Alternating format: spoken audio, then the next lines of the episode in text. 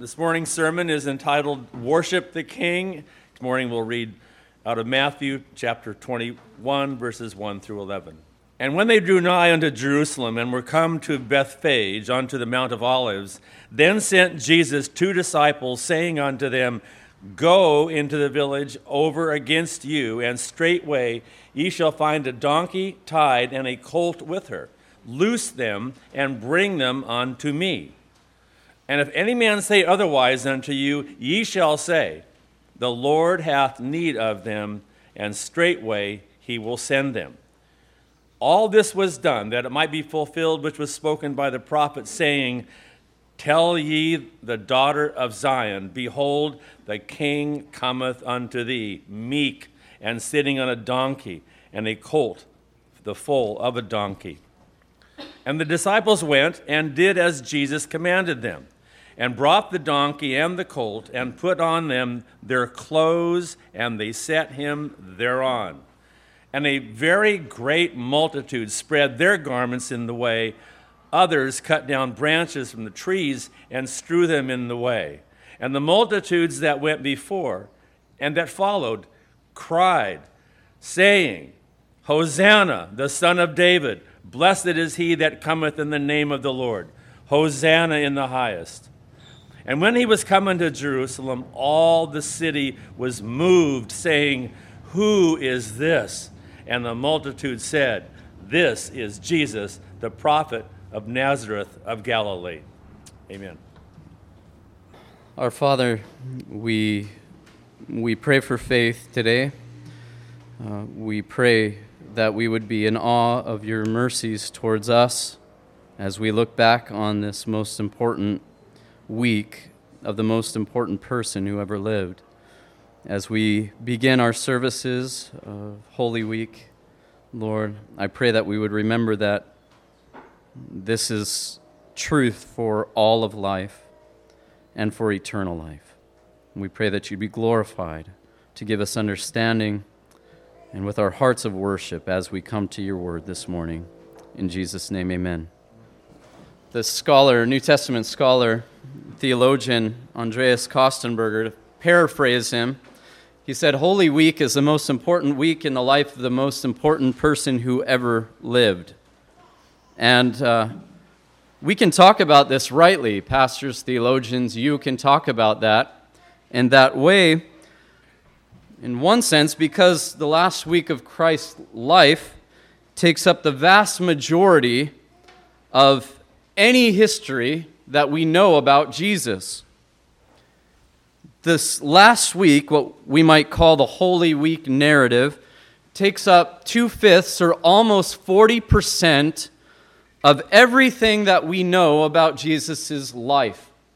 The Gospels, the four Gospels, are the only witness, eyewitness accounts that we have of the life of Jesus while he's on the earth. And in those, this week contains 40% of his entire, almost 40% of his entire 33 years of his life. Now, when you know that and then you see what the New Testament, the rest of the epistles, and what the rest of the New Testament focuses in on, namely the gospel of Jesus Christ, the death, burial, and resurrection, you see what allusions and what prophecies there are in the Old Testament you realize that this is central to the revelation that God has given to us, what is boiling down to this last week of Jesus' life.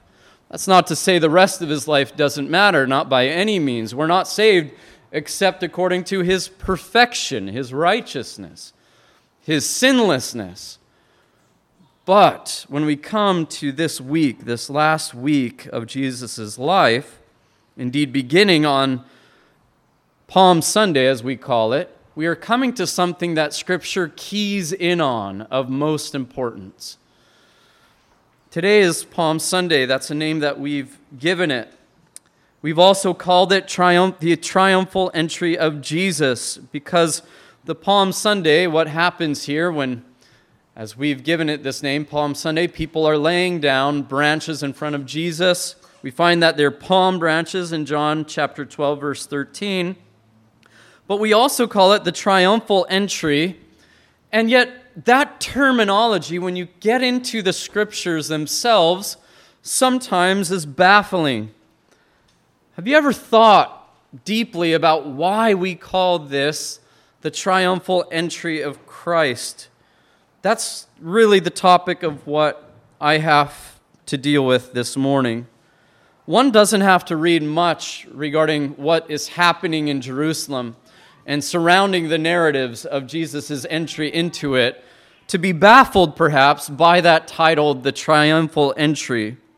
Looking back into Jesus' life, we know that he did indeed triumph over the temptation of Satan when he was in the wilderness.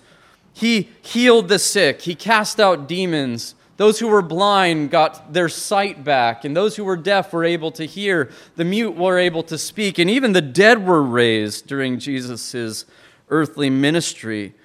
To say that he was a success in his ministry up to this point is absolutely true. To say he is triumphant might be a stretch.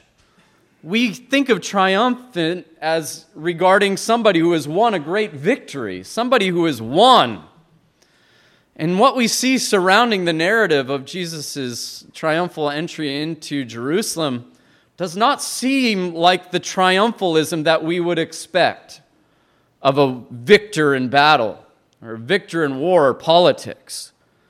First, Jesus has seemingly fought and overcome no enemies at this point in the final analysis. When you come to this text, he's not a military general coming into Jerusalem like David was and the crowds singing out, Look at all the 10,000s he's slown. He's slown. Sloon. Sloon sounds like someplace you go if you, you need a drink, right? that he slew. This is not what we see in Jesus' life up to this point. There's no such triumphing over enemies, there's no such battles. If anything, the battle is still going on in this narrative. Second, there's no shortage of confusion, and this is where the battle is seemingly playing out in the narrative. There's no con- shortage of confusion or disagreement or even enemies at this point in Jesus' life. He still has all of these things going on surrounding him and the people that are around him. Even the crowd, one moment they're screaming out, Hosanna to the Son of David. Blessed is he who comes in the name of the Lord. And they even say, Peace in heaven and glory in the highest in Luke's record of it. And the next we read Jesus' lament after Luke records those words. When he drew near to Jerusalem, he saw the city and he wept over it. And here's what he said Would that you, even you, had known on this day the things that make for peace they're crying out peace, and Jesus is weeping that they don't know what things make for peace. He's saying that they don't even know what they're praising him for. Why? He says, Because now they are hidden from your eyes. And they, then he laments because he knows that a time of their destruction is at hand in just a matter of less than 40 years, the destruction of Jerusalem will come to pass. And many of these people that are screaming and that are praising God for peace, who don't have peace, will not only not see peace, but they will see some of the most devastating means of destruction and terror and torture and horror that came to Jerusalem in 70 AD by the hands of the Romans that they could have ever imagined and would have never imagined and it's coming. John tells us that many of the people were there because they had been told that Jesus raised Lazarus to life in John 12, 18. The reason why the crowd went to meet him was that they heard that he had done this sign, namely raising Lazarus from the dead. But uh, even after revealing himself in this way, in, in his messiahship, in the truthfulness of his ministry and who he was, he reveals himself to those Greeks who were seeking after him. And this is what we, we read after he reveals himself to them. So the crowd answered him in this way We have heard from the law that the Christ, the Messiah, remains forever. How can you say that the Son of Man must be lifted up? So at least they understood by Jesus' words that he was meaning to leave them. How can you mean to tell us that you're the Messiah and at the same time that you're going to leave us? We, we hear from the law that you're going to remain forever. There's confusion in this crowd of people. Who is this Son of Man, they say? As John records in 1234, the people's unbelief was in part due to their confusion regarding how the Messiah must indeed triumph. They did not understand that he came to give them peace with God first before peace with their enemies of this earth. Not just for them either, but also for the Gentiles by being lifted up to die. Rather, they and even the disciples at this time, meaning the crowds who were singing his praises and crying out, Hosanna, and saying, Blessed is the King of Israel, did not understand what sort of king he was to be, what sort of kingdom he was establishing at this time, and what it looked like.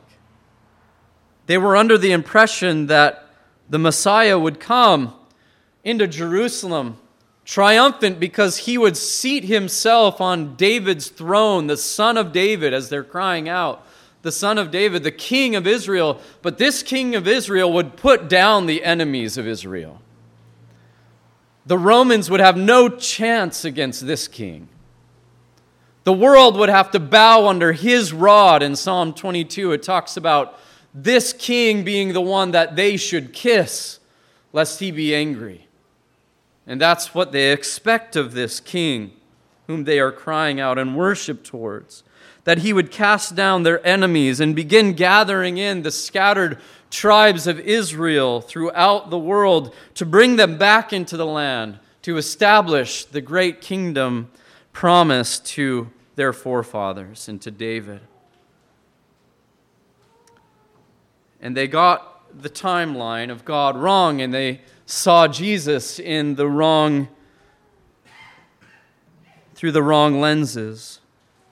These wrong views of Jesus, this confusion of his kingship at the time, the confusion of the peace that he was going to bring in his triumph, was deemed, according to John, as unbelief. John 12:36 When Jesus had said these things he departed and hid himself from them. Though he had done so many signs before them they still not they still did not believe that is trust him. They didn't know who he was. But this is in accordance with the report that Isaiah the prophet spoke of 700 years before in Isaiah chapter 53, recorded again in John 12 38. Lord, who has believed what he had heard from us, and to whom has the arm of the Lord, the strength of his salvation, his saving revelation, to whom has it been revealed? And evidently that means not to these people present. It's remarkable. It's not just the crowd that are confused, it's the Jewish leadership that are in unbelief and indeed hostility towards Jesus at this time. The Pharisees and most of the leaders of Israel were not just frustrated at the crowd's language and praise. Even in the days surrounding this event, they were plotting Jesus' death in John 11 53. Up to that point, after Lazarus was raised, by that time, they were plotting how to put Jesus to death. And they were trying to indeed silence any praise that came to him as the fulfillment of what Zechariah had said in chapter 9, verse 9 of that prophecy. Indeed, the actions of Christ following his entrance into Jerusalem itself seemed almost hostile he comes and he curses a fig tree, which was a sign of blessing in Israel. If you go into the Old Testament and you re- read what happens to the fig tree in times of judgment, there's no fruit on the fig tree. Whether it's to Gentiles that the judgment comes or to Israel that the judgment come, there's no fruit on the fig tree, and that's a sign of God's judgment. Jesus comes after he enters Jerusalem. There's a fig tree there with its leaves and bloom, but it's not this time of fruiting, and Jesus comes to it and curses it, and the fig tree withers. Seems like this is a sign of judgment. We also know that he comes to the temple and he cleanses it, which also was an abrupt uh, uh, offense to those who were living in Israel at the time. What is this man doing? And they start asking, Where do you get your authority from? He's seemingly hostile. He's not going to the throne to throw down uh, Israel's enemy. He seems like he's cleansing them from within. And so there seems to be a sort of hostility which added to this reaction. Of course, there wasn't hostility in either one of these signs. There was truth, there was righteousness, there was holiness, there was the revealing of the true nature of God and His Messiah. Even the disciples were reading their record. They're confused at this time. Peter summarizes, I think, well the confusion of all of the disciples when he asks the Lord after Jesus is explicitly telling them what he is about to do, and he says, Lord, where are you going? Where, where do you mean you're going to the cross? We know later Jesus tells them, and, and, and Peter says, No, far be it from you to die. And Jesus says, Get behind me, Satan. You don't even have a taste of the flavor of the things of heavenliness. Peter is confused. The disciples are confused even at this time, even as Jesus is explaining that he is soon to go to the cross. But may I say to you this morning that this indeed is triumphal, this entry of Christ. Both John, the Apostle John, and Matthew record something that is so profound as they see it unfold after the fact. And I'll, I'll explain what I mean by that. They both say that what is happening here is in fulfillment of a prophecy that the prophet Zechariah gave in chapter 9, verse 9, of a restoration prophecy. In that text, he, he says this he, he tells Jerusalem to do two things rejoice greatly and then shout aloud. And that's what we're seeing happening in Jerusalem, isn't it? That's what the throngs, that's what the people are doing. They are rejoicing greatly and they are shouting aloud. And by the way, you do not hear Jesus condemning them, do you? You don't hear him saying, hey, shh, keep it down. In fact, when the Pharisees tell the people to quiet down, Jesus says to them, if they would be silent, the rocks would cry out. Because this is happening, people. This is happening right now before your eyes. The perfection of the praise of infants, of babies, is being perfected when they are crying out, My praise. This is happening, and you're, and, and you're here you're present, and they didn't understand it. So it's happening that Israel is rejoicing greatly. They're shouting aloud, and this is in fulfillment. And here is why Behold, your king is coming. And both John and Matthew are trying to display the kingship, the glory, the majesty, the fulfillment of Jesus in this hour. Fulfilling this text, your king is coming to you. And here he is, Israel, your king. And here is defined in this prophecy He's righteous, He's righteous, and having salvation with Him. Only Jesus was righteous indeed, without degree. He was perfect in righteousness. When the, crown according, when the crowd, according to Luke, cried out, Blessed is he who comes in the name of the Lord, this is implied that it is the Lord's righteousness that will save his people. But notice what the prophecy says. The, the prophecy doesn't just say, by God's righteousness, he will save them. That is through it. That is, he is himself righteous. And then he says, that he could bring salvation, that he's bringing salvation not only with him, but that he is their salvation. Since Christ is perfect in his righteousness, coming to his people is the idea he in himself brings salvation to them. His salvation is not merely with them, he is his people's salvation. And this is the way that God's salvation is spoken of over and over and over again in great themes in the Old Testament. Their salvation would be the salvation of the Lord. It's not just that Jesus gives salvation, He is salvation, is the idea here. The salvation that comes to God's people comes through God Himself visiting His people. Psalm 118 seems to be the height of the Hallel Psalms. Verse 25 verse, and verse 26 says this Save us, we pray. Now, that's almost a transliteration of what Hosanna means, which by this time, D.A. Carson says is just another means, another word of praise to God. That they expected that it would be God who saves them. Hosanna means save us. And here it is save us, we pray, O Lord. It's the Lord's prerogative to save. You know, your salvation, if you're here this morning and if you belong to God, it's God's saving prerogative to save you. It's God's prerogative to save you, nobody else's. And that's what our hope is in the Lord. Oh Lord, we pray, give us success.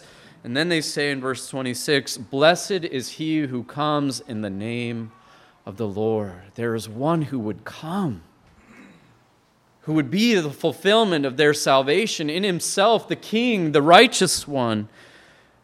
So then, this king is unique in that he is perfect in righteousness and he is himself the salvation of his people. But notice how this king saves. He is also unique in that he is a humble king. What kind of a king is humble? This is the king prophesied in the Old Testament. And this is something that both Matthew and John key in on explicitly. The Hebrew word can be rendered as one who lacks, the one who is poor, who is without, the humble, the afflicted, even. Here's one who is mounted upon a foal of a donkey who had never been ridden, but that wasn't even his, so to speak. They borrowed it. And this indicates the sort of humility that was in Christ. But it doesn't tell the whole story, does it? It doesn't tell the whole story that the earth is the Lord's and the fullness thereof, the world and they that dwell with him. And this was Jesus's by who he was, this rightly belonged to him. He's the creator of all things, we find out in the New Testament, in John 1 and in Colossians 1. Everything was made through him.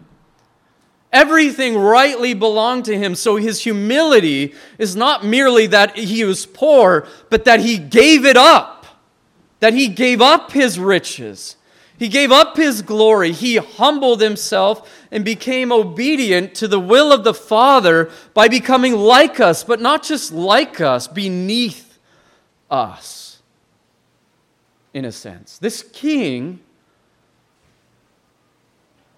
humbles himself lower than you or I would ever be humbled.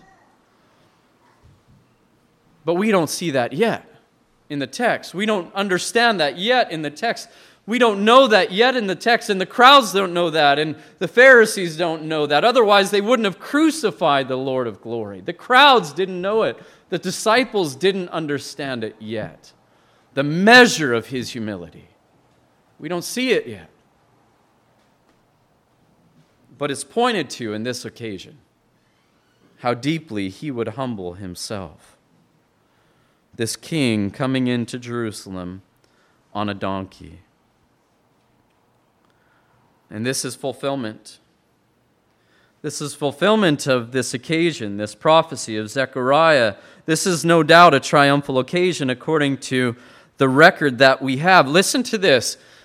In Jesus' entire lifetime, there's only one week of his life that spans almost 40% of everything we have written about him.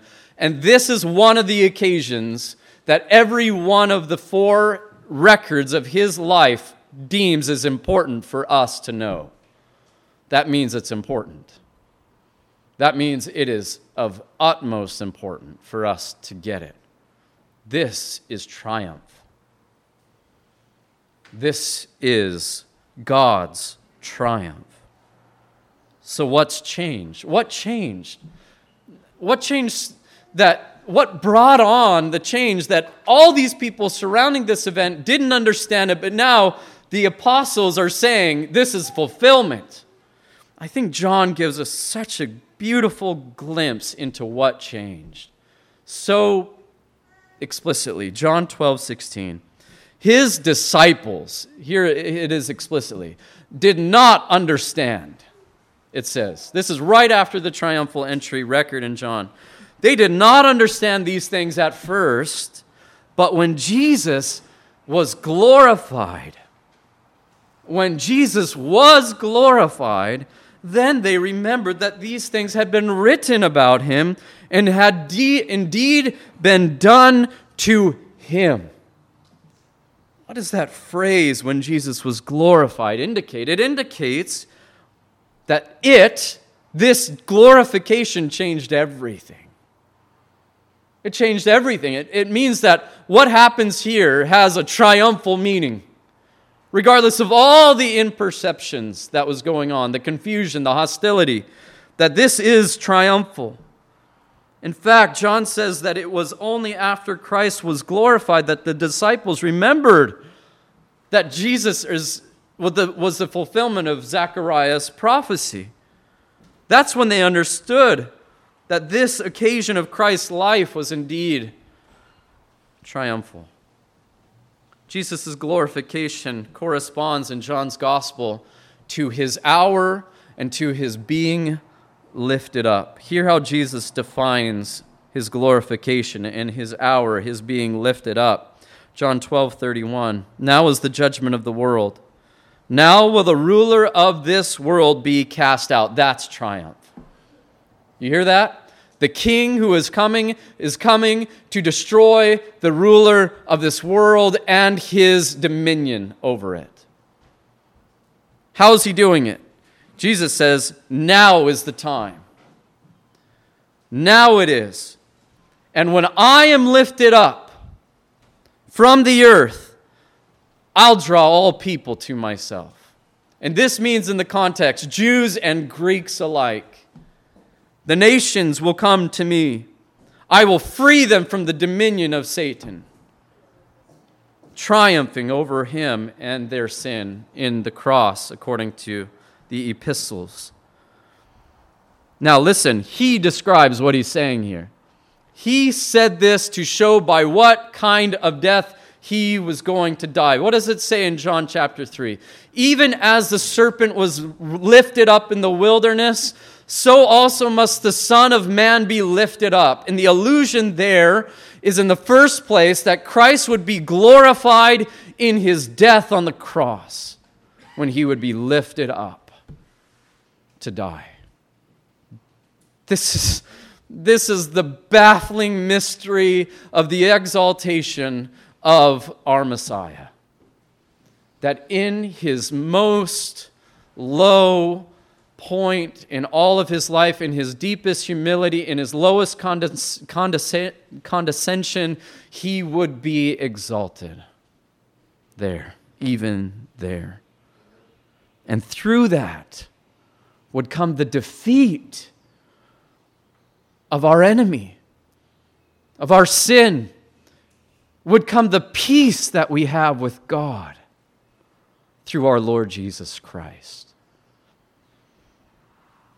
The hour of Christ's glorification was first realized in the cross he bore on Good Friday.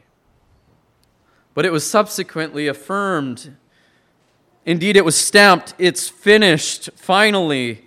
The Amen of God was placed upon it in his resurrection and in the sending of the Holy Spirit. Jesus said, For as yet the Spirit, or John says this in John 7 39, for as yet the Spirit had not been given because Jesus was not yet glorified. So we can surmise here, after Jesus is glorified, the Spirit is given. They understand then, as they look back on this scene, that this was God's triumph. The King coming to Jerusalem in fulfillment of what Zechariah said the salvation of God, the righteousness of God, the King that he would send in his name, who would bring salvation for his people, was our triumph, was God's triumph. So it was after Christ died, was buried, rose again, and ascended into heaven as King of kings and Lord of lords that the disciples finally understood that this scene in Jerusalem was truly the triumphal entry of the promised, long awaited King of Israel. And here's what I want us to apply to ourselves.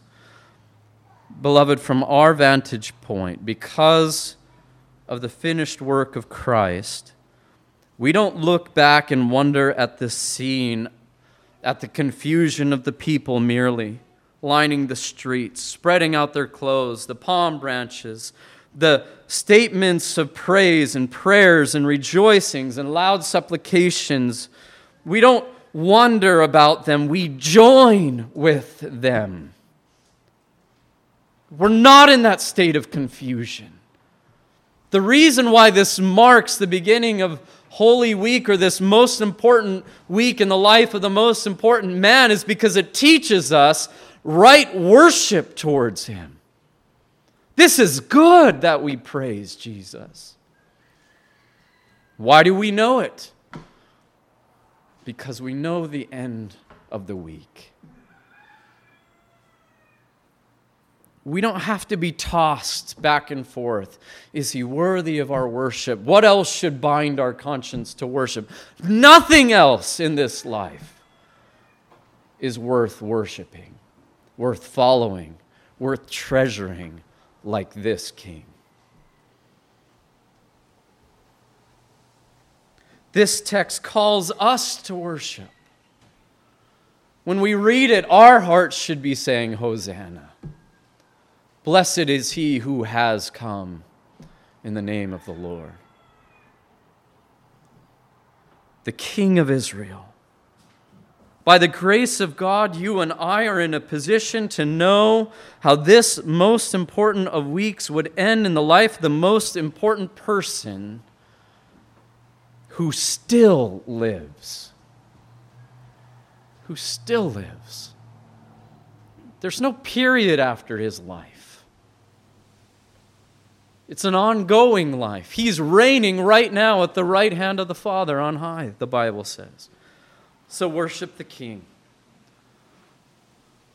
You who belong to him, worship the King.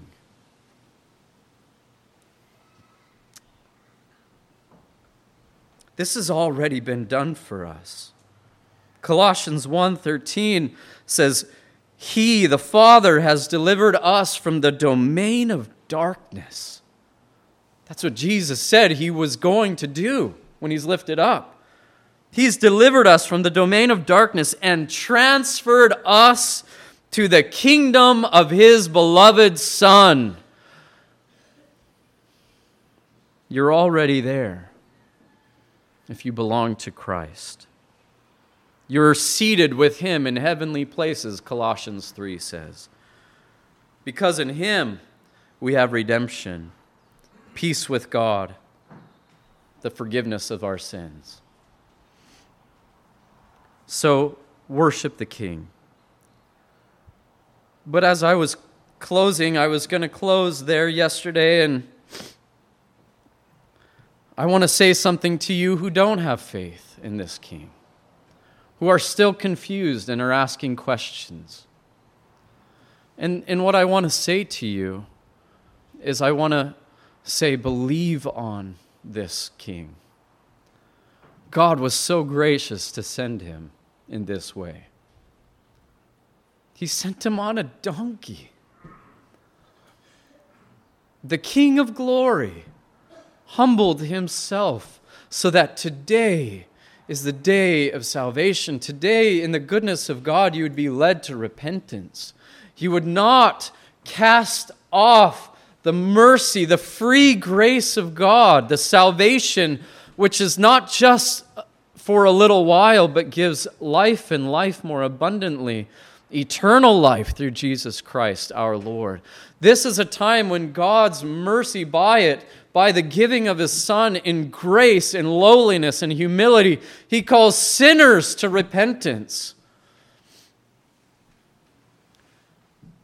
But it's not just that that the Bible holds out as a means to call you to repentance.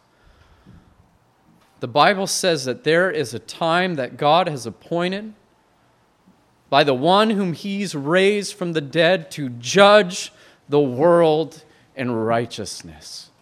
Today is the time of salvation. The day, today is the day of grace. There is coming a day when Jesus will come again and he will be riding a white horse. And it will be a day of triumph over everyone who did not bow the knee while it was the day of mercy, while it was the day of salvation.